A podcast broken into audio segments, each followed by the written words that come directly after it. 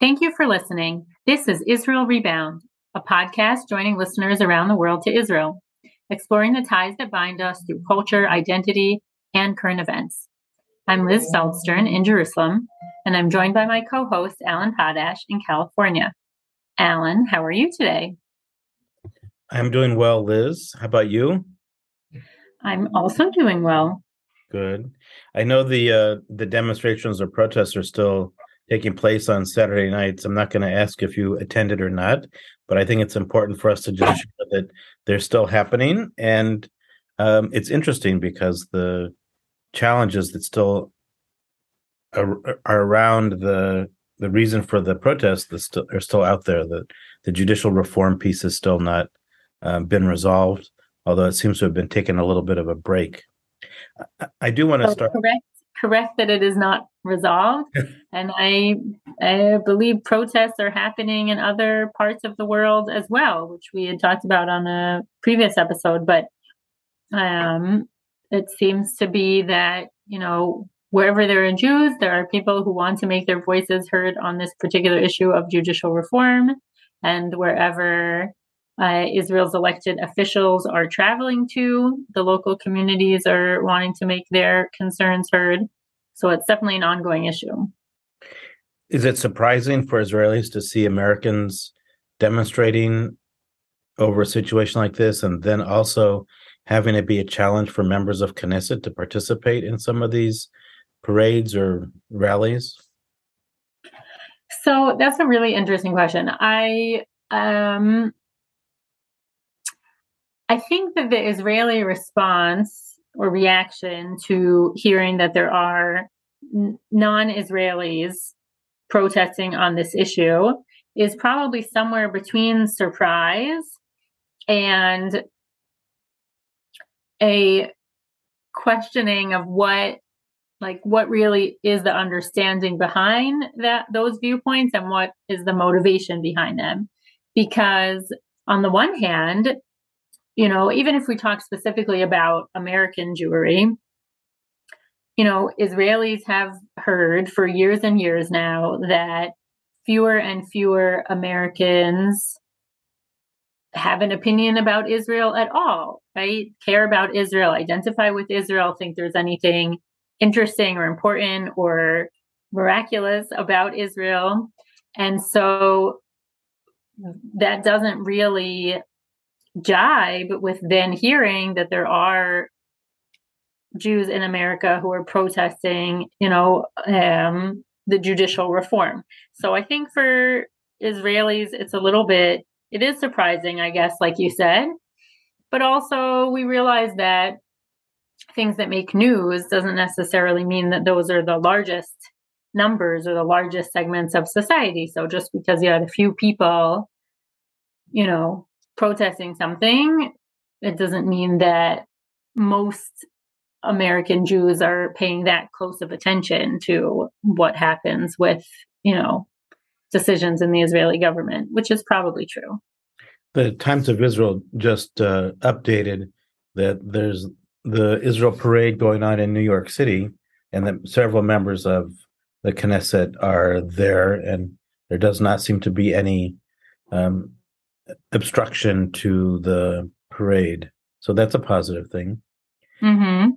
I, I do want to just digest, digest, not digest, digress for a second and just share my condolences to the families of the three soldiers that were murdered uh, over the weekend uh, on the border of Egypt and the Negev. I mean, it's a very peaceful border between Israel and Egypt, and it's kind of shocking to learn that there was a uh, an attack on a base in Israel from an, a person who uh, came through the gates of of the border. I just want to just share their names and help me if I mispronounce any of them. But there were three soldiers that were murdered. Uh, Sergeant Leah Ben Nun, she was 19. Staff Sergeant Ori Yitzhak Iluz, he was 20 and Staff Sergeant Ohad Dahan, 20. Uh, and the funerals are starting to take place today. So it's a it's a tragic day for families, but it's also a tragic day for all of Israel, knowing that the border with Egypt has been a pretty peaceful border since Israel created peace with Egypt in 1979. Do you have any insight into this? Um, I don't know about insight, but the yes, the three funerals all took place today. Um, and I I'm trying to think, you know, what is it that feels a little bit different about this particular incident, right? We are no strangers to terror attacks in Israel. We know that soldiers are at risk, that you know, it is not it is dangerous to be in the army. Obviously some jobs and some locations more so than others, but um but I think because of what you said, that traditionally and historically, the border with Egypt has been a relatively quiet one. Um, and also, you know, it just seems so, I don't know, premeditated isn't the right word. Obviously, it was premeditated, but if you think of, you know, these two young soldiers, 19 and 20 years old, sitting in a little booth someplace doing their overnight duty and not expecting anything particularly interesting to happen to be, you know, murdered. And then for the rest of their soldiers to, you know, not know why they're not getting a response on the radio and have to go looking and find that that's what happened. I mean, this is, um, it is shocking and traumatic. And I, my heart goes out not only to the families, but to all the rest of the soldiers, you know, that um, that know that that means it, it could be anybody at any time, really, if on a quiet border, right, place that's not expecting any action. Um, you know, it's scary. Um, I agree with you that it's scary. I think the other thing for me is we were just in that area for Yom Ha'atzmaut. We were down in Nitzana uh, celebrating Yom Ha'atzmaut with the community there. So although not that I knew these individuals at all, but it's just the part of the country that isn't very populated and it's kind of in the middle of nowhere, at the end of nowhere, the end of Israel, that is. And you just don't think of these things happening. So I, mm-hmm. I guess mm-hmm. the question I guess the question that will have to be answered is how did something like this happen and what what um, what impact on security on that border will Israel have to uh, elevate or escalate their their surveillance and their security? It's just a big question, and I know that there'll be an investigation by the army to understand what happened and how to prevent it from happening again. But I just yeah. wanted, to, I just wanted to I share. Mean, yeah, I guess we know that you know there there are border checkpoints and there are soldiers posted there for a reason, and it's an unfortunate reminder that you know they that there there is a need to to be vigilant and to be protecting all of our borders because there are neighbors who aren't such big fans. That's uh that's one way to put it. Uh, I want to just uh, ask you a couple of other questions. I don't mean to just, you know, slowly let that situation go by, but um, there are all sorts of things going on in Israel that are positive. Uh, and I want to just share with you your thoughts on the Jerusalem Pride Parade that took place on Thursday of last week. Uh, I, I'm not sure many people understand that Israel has been a leader in pride parades for many, many years. Uh, most recently in Jerusalem, uh, there's a strong pride parade. I've had the opportunity to visit or be uh, a, an observer during pride parades in Tel Aviv and Berlin and New York, all over the world. And I just think it's very interesting that, you know, Jerusalem uh, has a, a pride parade. Any insights into that? So, on that note, maybe just one small thing I would say is that the Pride Parade in Jerusalem is quite different from Pride parades in Tel Aviv or elsewhere in the world. Um, you know, the Jerusalem is a mixed city, is a city with very large religious populations. And I would say that the tenor of the Pride Parade in Jerusalem is influenced by that and to a large extent respectful of that. And it's much less um, sort of a a wild celebratory kind of event and more really of a of a demonstration um, the the pride parade in jerusalem has always been about making a statement about the importance of equality and equal rights um, and that is something that the lgbt community in israel very much still needs to fight for right we don't have a way for same sex couples to formalize uh, marriage inside of Israel. We don't have a way for same sex couples to adopt um, or avail themselves of surrogacy or all sorts of rights that most of us, some of us would like to see happen. Um, and so, you know, that is kind of more what the what the focus of the Jerusalem Pride Parade is about which I think maybe is a little bit less on the agenda of pride parades in other parts of Israel and in other parts of the world. So just mentioning. So a little more subdued, but yet still a statement of purpose and values. For sure. I do know that uh, there was a there was tension there was generated by uh, protesters around the Pride Parade. I don't think that that manifested itself. I think that police and security protected that pretty well. Uh, did you hear of any uh, protesters challenging the Pride Parade in Jerusalem? I, uh, I did not. Um, and that, look, that has been a concern, of course, every year, and especially since 2015 when one of the um, teenagers who was at, in the Pride Parade was murdered.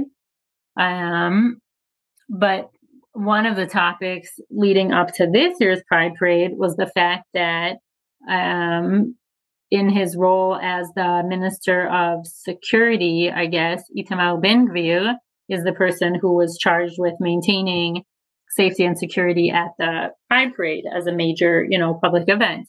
Well, he is the, not the most LGBT friendly person, and many others that he has surrounded himself with are outright and proud, you know, homophobes and non supporters of gay rights. Um, and so that he should be the person charged with protecting this event was a little bit strange. And there was a request before the parade that he actually abdicate that responsibility and hand it off to someone else. And he said, No, I can do my job. I will do my job. And I guess he did because everyone stayed safe. But that was yet another tension that we have here in Israel.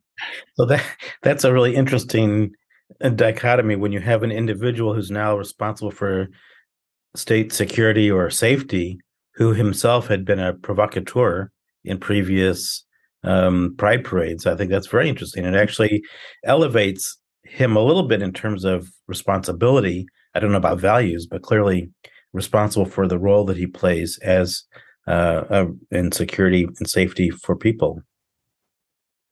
Uh, yes. So the question is, did he receive any praise or accolades for refraining himself?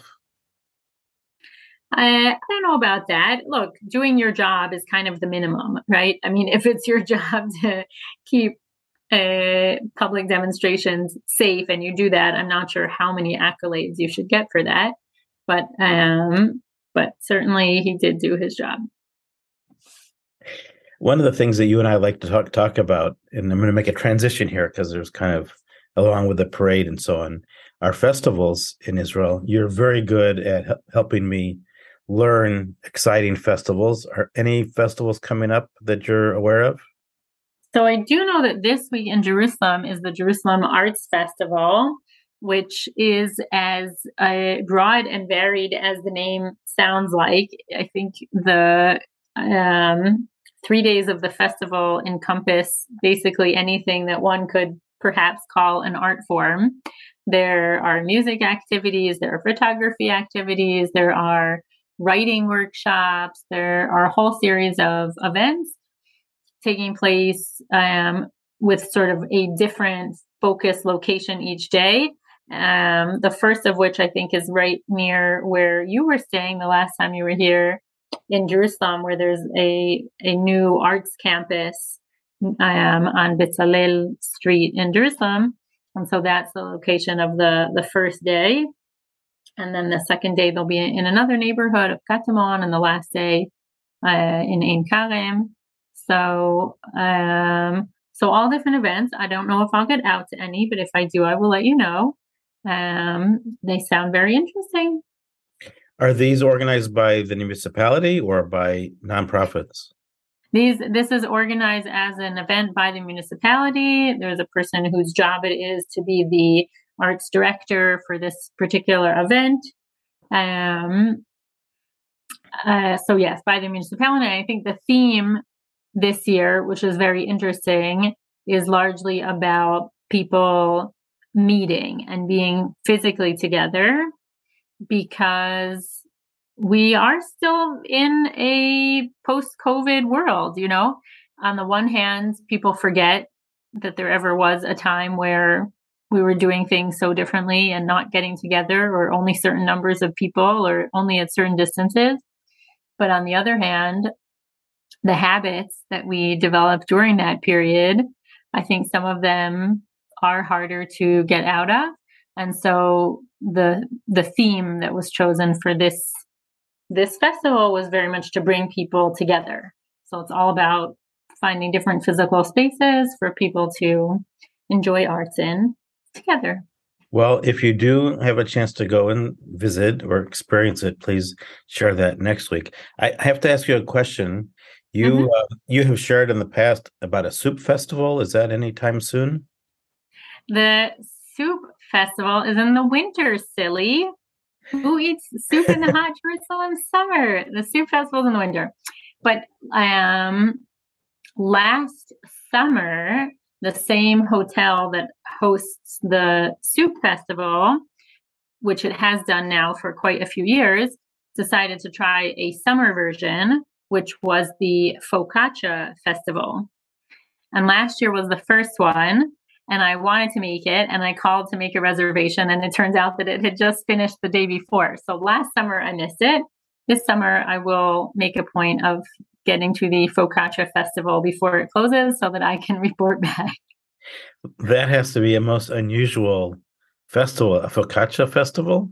I mean, I mean, it's not so different than the soup festival, actually. It's like the same thing, just without the soup, because the soup festival also has lots of breads and spreads to have with the soup. And so I think this is like different kinds of breads, like from the taboon, from the wood burning oven, and um, and different toppings and spreads and things that one might put on the focaccia, different roasted vegetables and things like that. So I think that's what they have. That is my assumption. Well, you'll let us know when you do participate.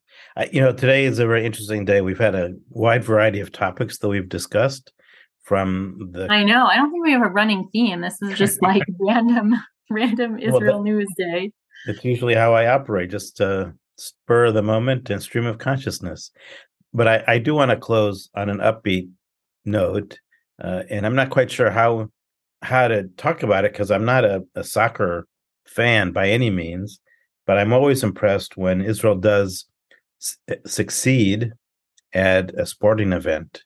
Uh, and I read this week that Israel's World Cup soccer team for under 20s beat uh, Brazil and are now in the semifinals, which for me is kind of mind boggling that Israel could beat a, a powerhouse uh, team like Brazil. Um, I'm going to put you on the spot here.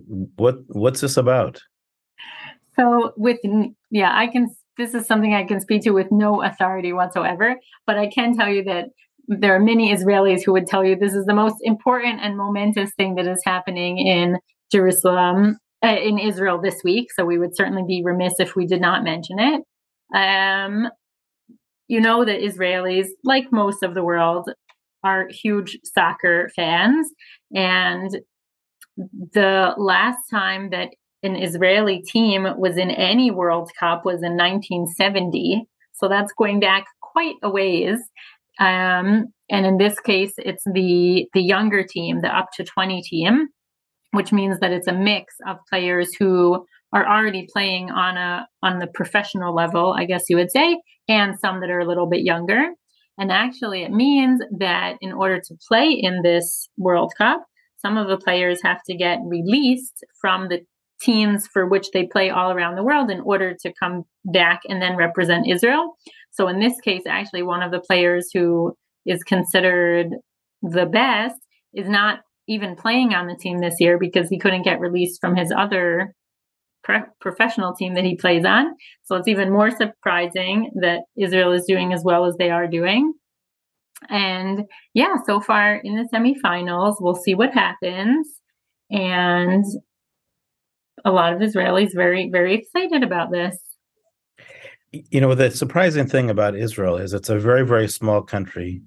And the successes that Israel achieves, you know, whether it's the Eurovision that took place a couple weeks ago in third place, which is a celebratory thing for third place, is significant. And now you've got, you know, soccer under 20 beating powerhouse teams like Brazil and others. It just goes to show the the impact of a small little country that people are very happy about, which leads me to my concluding comment for the day, and that's the happiness index. How can again? A, How often do they do this happiness index? No, I'm just bringing it up again. And no new one. Okay. Um, but the here's here's this country that is constantly having challenges and dealing with all sorts of different things, but yet excels or demonstrates its ability to outshine other countries, whether it's third place in the Eurovision or you know the uh, soccer or other things. It's a resilient, vibrant community, which makes it into a happy society. Which we didn't get to the topic that we wanted to talk about, and that's the cost of living issue. So, just to conclude on my end, and I'll let you wrap up. But here you have a country that is this collection of all sorts of challenges, and yet it's still happy, even though it has one of the highest cost of living indexes uh, in the modern world. And it's becoming an issue in the country and for people. Um, yes, that is an interesting juxtaposition of how Israel manages to have both of those truths exist at the same time.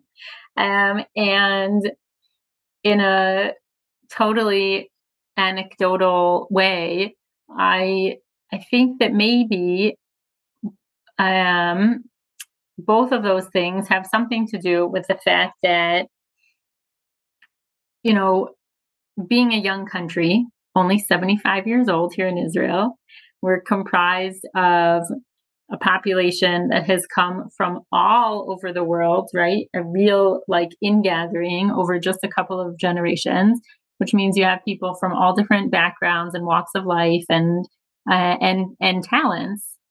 And also israelis are a very passionate people which kind of means that whatever it is that you're passionate about you can find at least a few other people that sh- you share that with and then find ways to to excel in it together i guess which is why in my mind, even though we're such a small country, there are real pockets of success. We can have, you know, really talented singers and really talented athletes because there are, you know, just enough people to sort of get behind them and support them, right? We know nobody becomes a superstar all by themselves. It's many years of practice and coaches and training and people believing in them. Um, and I think there is something about Israel that allows that to happen uh, in part because of the diverse background of our citizens. But who knows? I just made that up. well, that's a, that's a good way to conclude. Anything else you want to add today? Um, that's all. I will. Uh, whenever I see the high cost of products, I will just remind myself that according to the happiness index, I'm supposed to be happy anyway. So I'll, I'll see if that power of positive thinking helps uh, defray the reaction to what the the bills come out as. Even though your tube of toothpaste costs four times more in Israel than in some European countries. Oh, nice. well, everybody, thank you all for listening. This has been Israel Rebound, a podcast bringing ideas and stories from Israel to people around the world. Thank you very much, Liz. Thanks, Alan. Thanks, everyone.